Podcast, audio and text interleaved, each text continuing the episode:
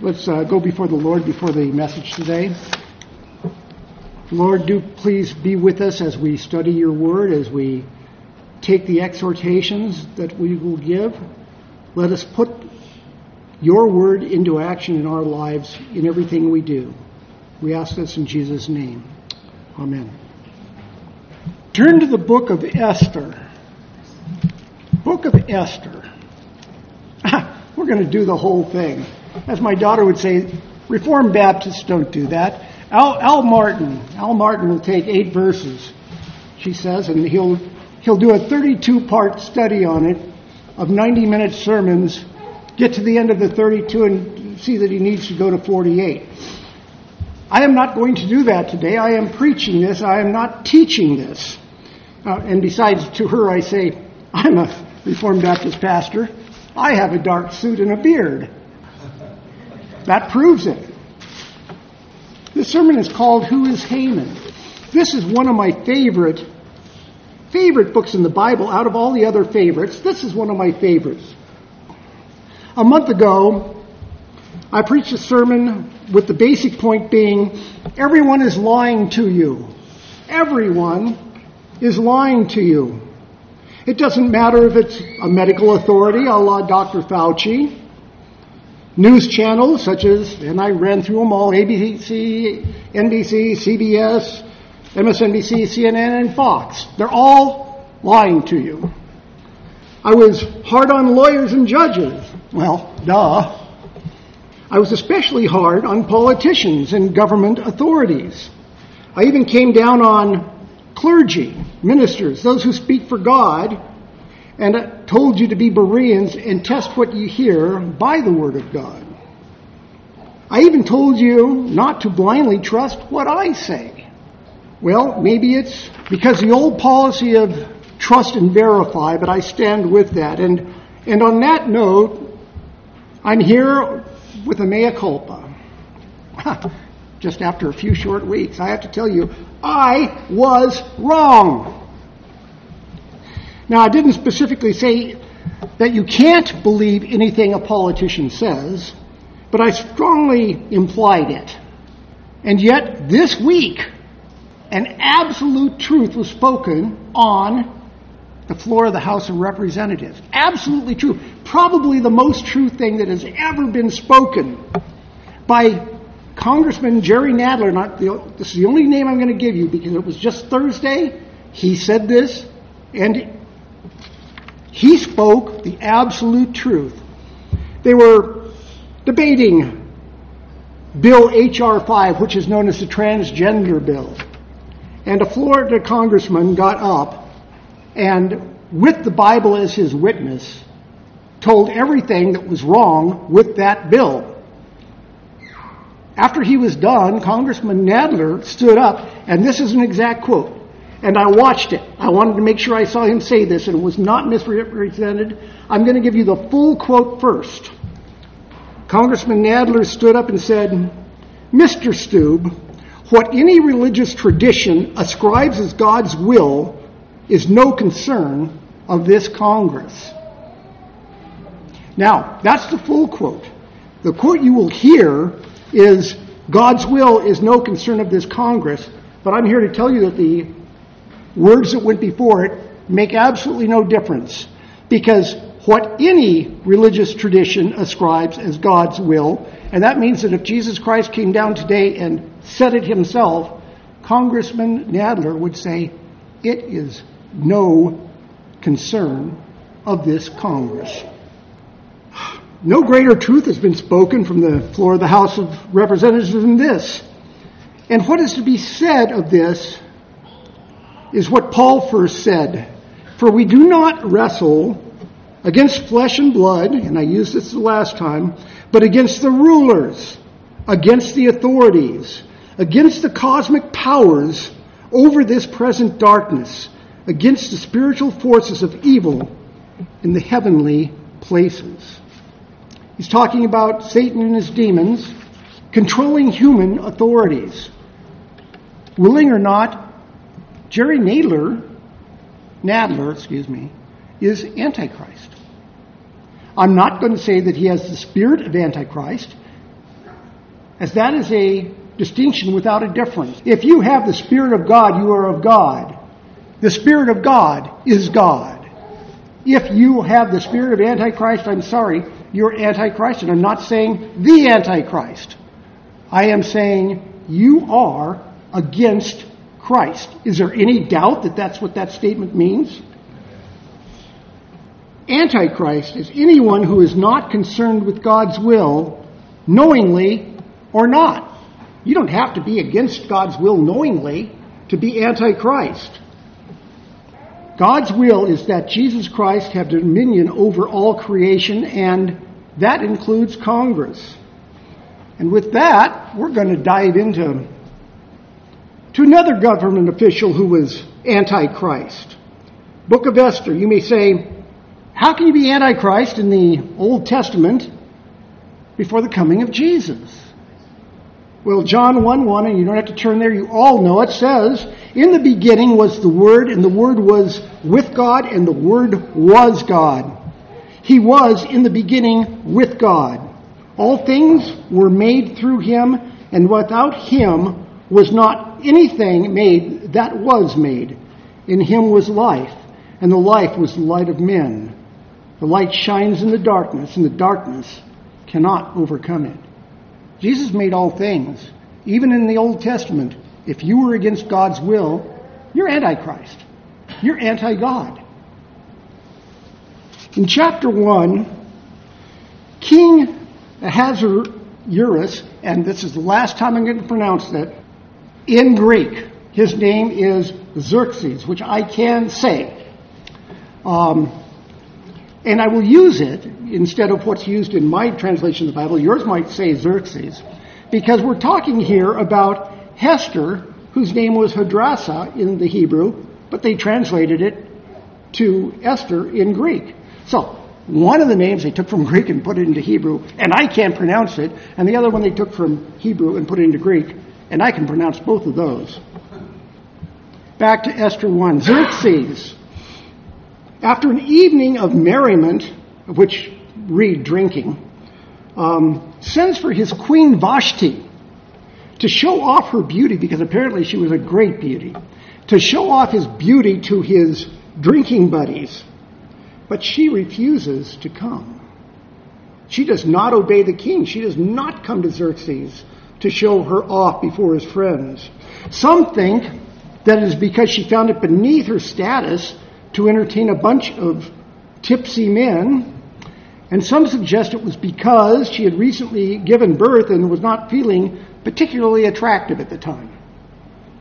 Whichever it was, a queen was supposed to appear when summoned, and Xerxes' rage burned against her.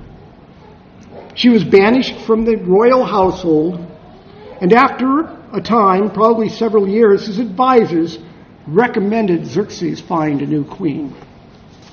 Chapter 2, verses 2 through 4. Then the king's young men who attended him said, Let beautiful young virgins be sought out for the king, and, and let the king appoint officers in all the provinces of his kingdom to gather all the beautiful young virgins in the harem in Susa, the capital, under custody of Hegai the king's eunuch who is in charge of the women. Let their cosmetics be given them, and, and let the young women who pleases the king be named queen instead of Vashti. This pleased the king, and he did so. So, the beautiful young virgins throughout Babylon, throughout Persia, were to be brought to Susa, the capital, to be placed in the harem for the final approval of King uh, Xerxes. And it says, Now, there was a Jew in Susa, the citadel, whose name was Mordecai, the son of Jair, son of Shimei, son of Kish, a Benjamite, who had been carried away from Jerusalem among the captives carried with King uh, Jeconiah, king of Judah, who Nebuchadnezzar, king of Babylon, had carried away. This is bad construction. Mordecai had not been carried away in the Babylonian construction. His great grandfather had been. Mordecai had only known Babylon. I don't know if any of you knew your great grandfathers at all, I met one of my great grandfathers when I was about three. He was 91 at the time. But my grandfather, my great grandfather, my first, uh, the one I'm mentioning now, was born in California in 1866. I never met him. Mordecai never met Kish.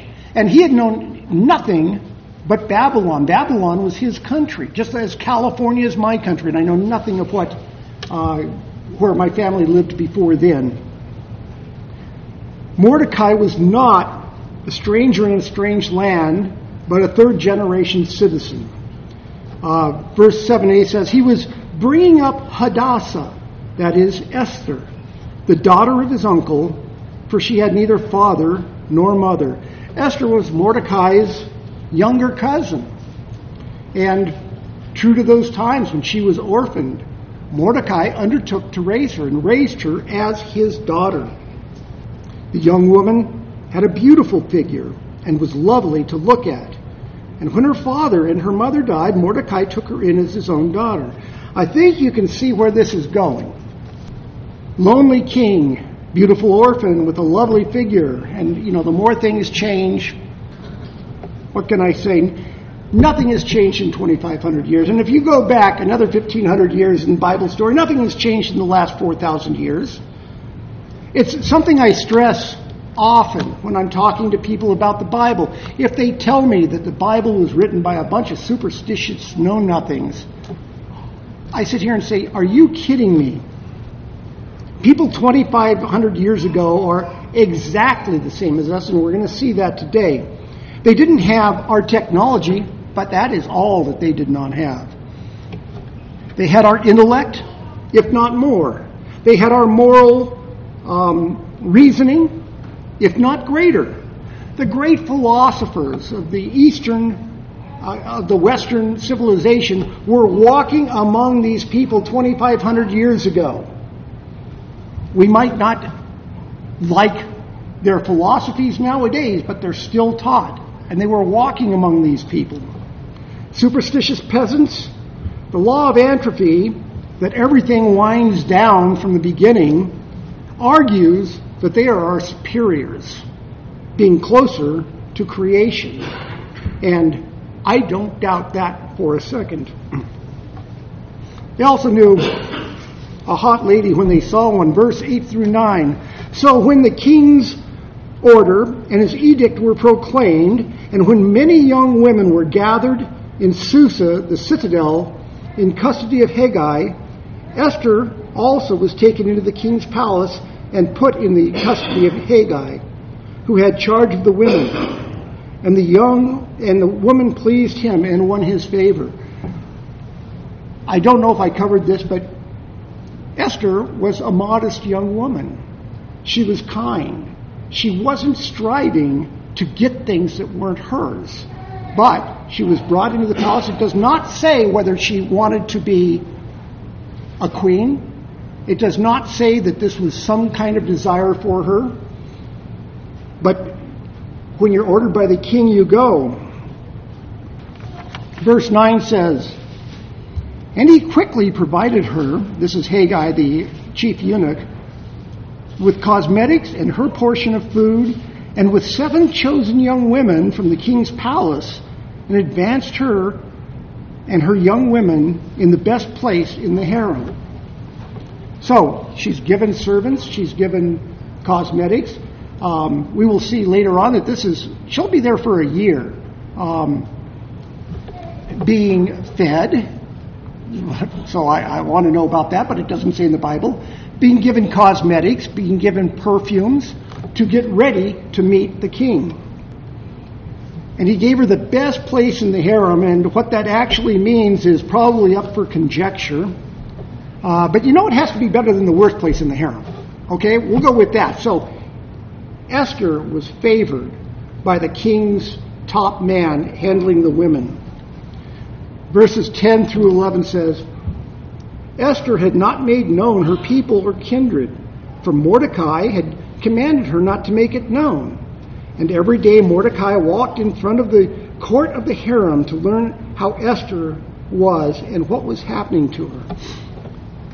Now, the Jews weren't under persecution in Babylon at this time, but I suspect that Mordecai, as a, an observant Jew, was spoken to by the Lord and said, Don't tell anybody you're a Jew. And so she did not. Uh, Mordecai, well, Mordecai probably knew that trouble was coming. And it says, Every day Mordecai walked in front of the court of the women to find out how Esther was doing. Earlier it said that he was sitting at the king's gate. Mere citizens were not allowed to do this, nor to be in the court of the women. Mordecai was some sort of official in the king's palace. We don't know what he was, but he was in a position that most citizens were not in. Verses 12 through 13 say, Now, when the turn came for each young woman to go to King Xerxes, after being 12 months in the uh, regulations for the women, since this was the regular period of their beautifying, six months with oil of myrrh, six months with spices and ointments for women. When the young women went into the king in uh, this way, she was given whatever she desired to take with her from the harem to the king's palace. So, whatever the women wanted to make themselves more beautiful, or to advance themselves in front of the king, or for any of these reasons, they were allowed to take from the harem. When the turn came for Esther, the daughter of Abihail, the uncle of Mordecai, who had taken her as his own daughter to go into the king, she asked for nothing except what Hegai, the king's eunuch, who had charge of the women, advised. Now Esther was winning favor in the eyes of all who saw her.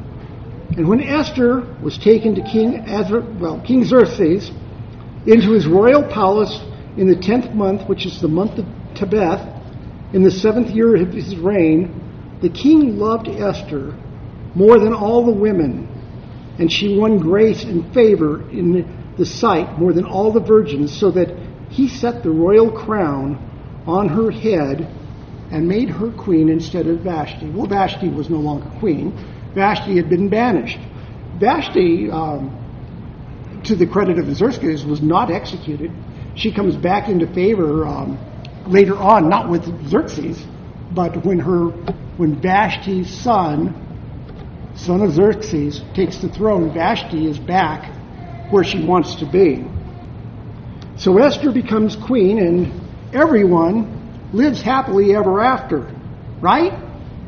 Wrong. This isn't the Hallmark movie channel. This is this is the Bible. And there is very little happily ever after in real life. So verses 19 through 23. Now when the virgins were gathered together the second time, Mordecai was sitting at the king's gate. Esther had uh, not made known her kindred or her people. So nobody knew who Mordecai was. They didn't know that he was the uh, father, per se, of uh, Esther. Esther had not made known her kindred or her people, and Morde- as Mordecai had commanded her. For Esther believed Mordecai, served Mordecai just as she was when she was brought up by him. In those days, as Mordecai was sitting at the king's gate, Bigthan and Teresh, two of the king's eunuchs who guarded the threshold, became angry and sought to lay hands on King Xerxes. And that doesn't really mean to lay hands on King Xerxes. That meant to kill King Xerxes. There's a plot on his life by the people guarding his door. And this came to the knowledge of Mordecai, and he told it to Queen Esther, and Esther told the king in the name of Mordecai.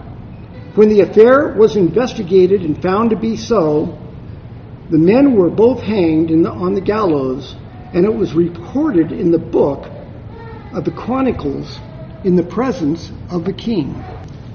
So Mordecai, as opposed to being somebody who should be persecuted, has saved the king's life and did not make a big deal of it. He did what he felt he should do. But of all the king's men, we're going to see, Mordecai was not the one who got the great promotion. It does not say that he schemed his way into favor, but our friend Antichrist received a very high position. Chapter 3, verses 1 through 2. After, after these things, King Xerxes promoted Haman the Agagite, the son of Hammedatha, and advanced him and set his throne above all the officials who were with him. And all the king's servants who were at the king's gate bowed down and paid, paid homage to Haman, for the king had so commanded concerning him. Now, Haman is about to show himself as the same as every civil servant time has ever known. For he is neither civil nor a servant. He is scheming, he's unforgiving, he's a wannabe tyrant. Mordecai would not bow down to Haman, probably because Haman was a, an Amalek, uh, the cursed enemy of the Jews. So they, so Haman, and it was nothing personal. It was Jews hating the uh, Amalekites.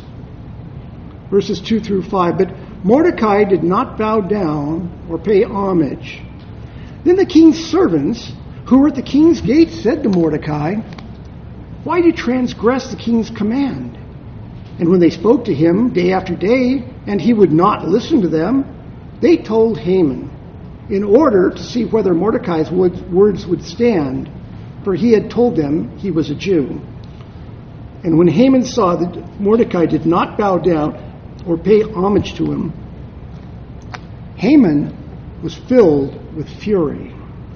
I'm reminded here of a female U.S. senator. She was uh, talking in Congress to a military officer who addressed her as man, which is military courtesy. It's right up what they're supposed to say. And she icily ordered him to address her as senator because she had earned that title. She was not ma'am, she was senator. Every little Haman in a bureaucracy wants their due honor. Verse 6 says, But he disdained to lay hands on Mordecai alone. So as they had made known to him the people of Mordecai, Haman sought to destroy all the Jews, the people of Mordecai, throughout the kingdom of Persia, of uh, Xerxes. As popular culture would say, that escalated quickly. He went from being mad at Haman, I mean, being mad at Mordecai, to plotting to kill all the Jews in Persia over a perceived insult, and maybe it was an insult. So Haman concocts a plan and brings it before Xerxes. Verses 8 through 9. Now, Xerxes is a big king. I don't know how much he was paying attention to what's going on here or how greedy he was, but Haman says, uh, Then Haman said to King Xerxes, There's a certain people scattered abroad and dispersed among the peoples in all the provinces of your kingdom. Their laws are different from those of every other people, and they do not keep the king's laws, so that it is not to the king's profit to tolerate them. If it please the king, let it be decreed that they will be destroyed, and I will pay 10,000 talents of silver into the hands of those who have charge of the king's business, that they may put it into the king's treasuries. Now, they do not actually say where Haman was going to get this 10,000 talents. 10,000 talents was two thirds of the revenues of the Persian Empire for any given year.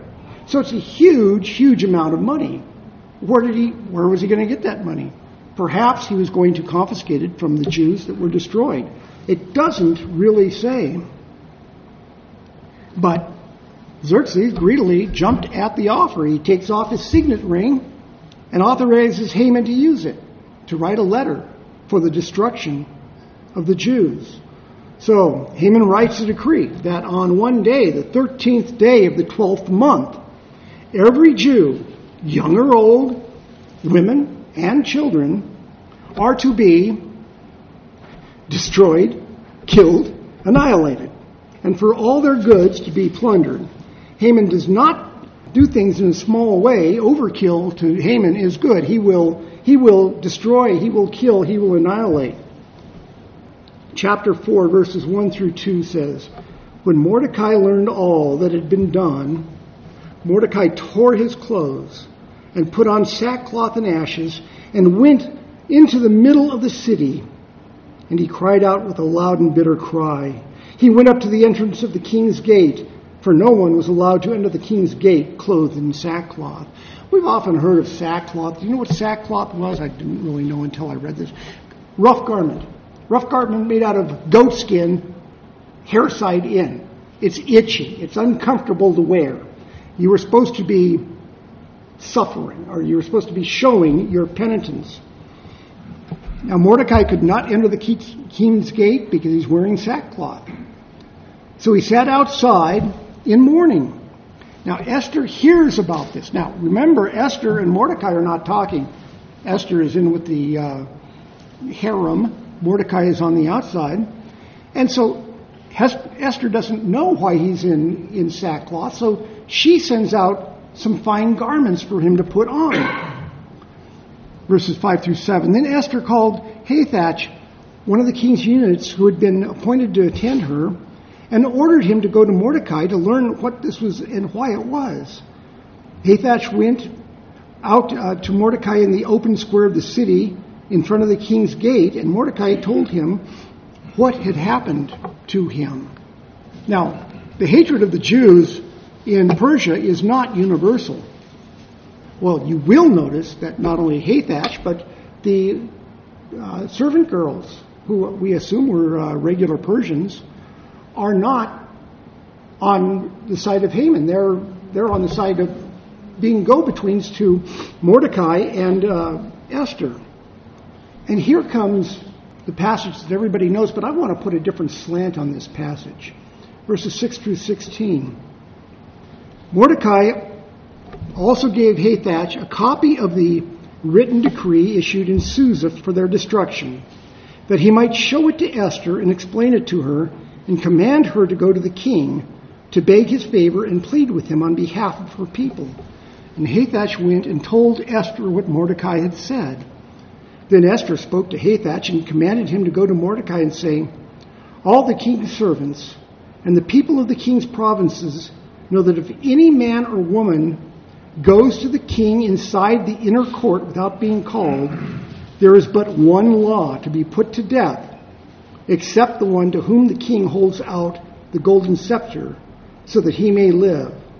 But as for me, I have not been called to come into the king these thirty days.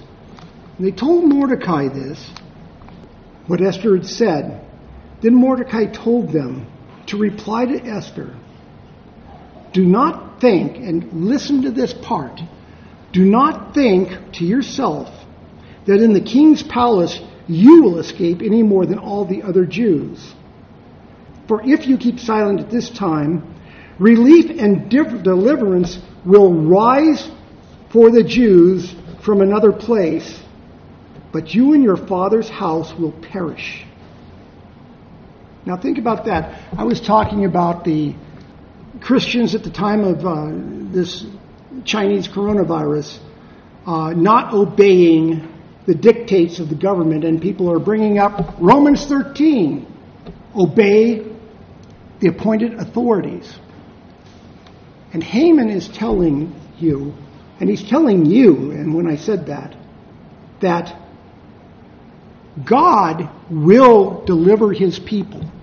We know all things work together for those uh, who love the Lord and are call, called according to his purposes. But Haman is here in God's word saying, if you do not go into the king, God will save his people. Just as in today, God will save us. But if we do not stand up, that doesn't mean that we're going to be part of the ones saved. And he says to Esther, if you do not go in, God will save his people, but you and your father's house will perish. Those are tough words. Relief and deliverance will rise from another place because God's word will be done. Mordecai was convinced the Jews would be spared, but those too cowardly to act would perish. So Esther dresses in her royal robes, goes out, stands in the court in front of the king's quarters where she can be seen. And Xerxes sees her, and he raises his scepter to her, sparing her life. Not only sparing her life, but he said he would grant any request of hers up to one half of her kingdom, his kingdom. But all she asks for is to prepare a feast for Haman and Xerxes, for them alone. Chapter 5, verse 9. And I'm not really skipping much. They don't say much about how Haman got this news, but Haman went out that day joyful and glad of heart. But when Haman saw Mordecai in the king's gate, that he neither rose nor trembled before him, he was filled with wrath against Mordecai. Once again, even in his greatest triumph, just the simple seeing Mordecai sitting in the gate fills Haman with rage. But he consoles himself by going home and gathering his friends and his wife about him, and then bragging about his riches and the number of his sons and the job promotions that have raised him above all the other officials and servants of the king. Verse 13 says, Yet all this is worth nothing, so long as I see Mordecai, the Jew, sitting at the king's gate. Nothing is going to help him but killing Mordecai. Not all the riches, not all the acclaim. He is going to get rid of Mordecai. If that's not a little bit antichrist, if that's not a little bit satanic, I don't know what is. So, Haman and his wife and his friends decide to build a gallows, 50 cubits high, 75 feet. The whole town can see the top of this gallows. It's, it's visible from everywhere in the capital. And chapter 6 says, On that night, the king could not sleep. And he gave orders to bring the book of memorable, memorable deeds, the chronicles. And they were read before the king.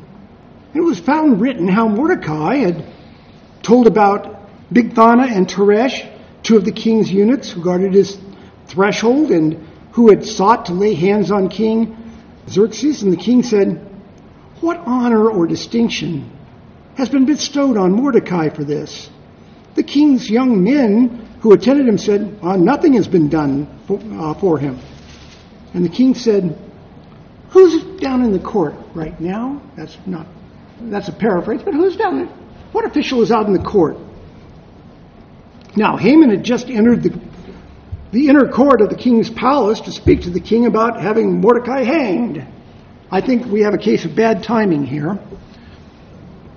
Having Mordecai hanged on the gallows that he had prepared for him, and the king's young men told him, Haman is there, standing in the court. And the king said to him, Let him come in.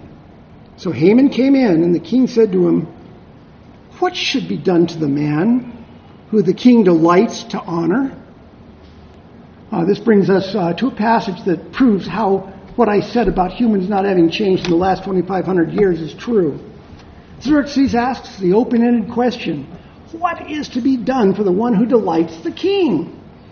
And Haman, completely self absorbed, says, who would, who would the king delight to honor more than me? You know, it's me. I'm the one who he wants to honor. Nobody deserves more honor than me. Is that not the response of so many people? Me, me, I'm special. I can see so many of our mediocrities in Congress holding up their hands. That's me. Reward me. So Haman gives Xerxes his counsel. And just listen to the way that Haman views, to what Haman views as a reward for saving the life of the king. Now listen to this. And Haman said to the king, For the man whom the king delights to honor, let royal robes be brought, which the king has worn, and the horse that the king has ridden, and on whose head a royal crown is set. And let the robes and the horse be handed over to one of the king's most noble officials. Let them dress the man whom the king delights to honor, and let them lead him on the horse through the square of the city, proclaiming before him, Thus shall be done to the man in whom the king delights to honor. Okay, so Haman's idea of a reward is to lord it over the population. Did he suggest uh, a higher position in the government? No. Um, more responsibility? No. No, he wants the hand me downs trapping of a king. He wants the hand me downs. He wants to wear robes the king has worn. He wants to ride a horse the king has ridden, to have on his head a crown the king has worn, to be led about the city by an official of the king. This is the mindset of all bureaucrats today. Look at me. I'm important. Look at me. Look at where I have gotten myself. I may have done nothing in my life, but look at where I am. And this is Haman. Oh, except for the part of being honored part. Then the king said to Haman, Hurry, take the robes and the horse, as you have said, and do so to Mordecai the Jew who sits at the king's gate. Leave out nothing, nothing that you have mentioned. Okay, things are not working out the way that Haman sees them working out. He's showing up to have Mordecai hanged. Now he's having to honor Mordecai. So Haman took the robes and the horse, and he dressed Mordecai and led him through the square of the city, proclaiming before him, Thus shall it be done to the man in whom the king delights. The vanity of the man is humiliated by, by his own hubris. Afterwards, Haman returns home in mourning. And what does Mordecai do after all this? After this high honor? Verse 12 says, And Mordecai returned to the king's gate. Mordecai just goes back to his business of whatever it is, we don't know what it is, of sitting at the king's gate, but he returns to where he can serve Xerxes. Well, the day's about to go from bad to worse for uh, Haman. Bad to worse to disastrous, actually. In mourning, he returns home where he tells his wife and friends what has happened. And they counsel him. And they give wise counsel this time. They say, if Mordecai, before whom you have begun to fall, is of the Jewish people, you will not overcome him, but will surely fall before him. Now, before Haman can uh, decide what to do, the king's eunuchs come in and escort him to the palace. Verses chapter 6, 14 through 7, 6 says, While they were yet talking, the king's eunuchs arrived and hurriedly brought Haman to the feast that Esther had prepared. So the king and Haman went in to feast with Queen Esther, and well, as they were drinking wine, the king again said to Esther, What is your wish, Queen Esther? It shall be granted to you. And what is your request? Even to half my kingdom it shall be fulfilled. Then Queen Esther answered, If I have found favor in your sight, O king, and if it please the king, let my life be granted me for my wish, and my people for my request.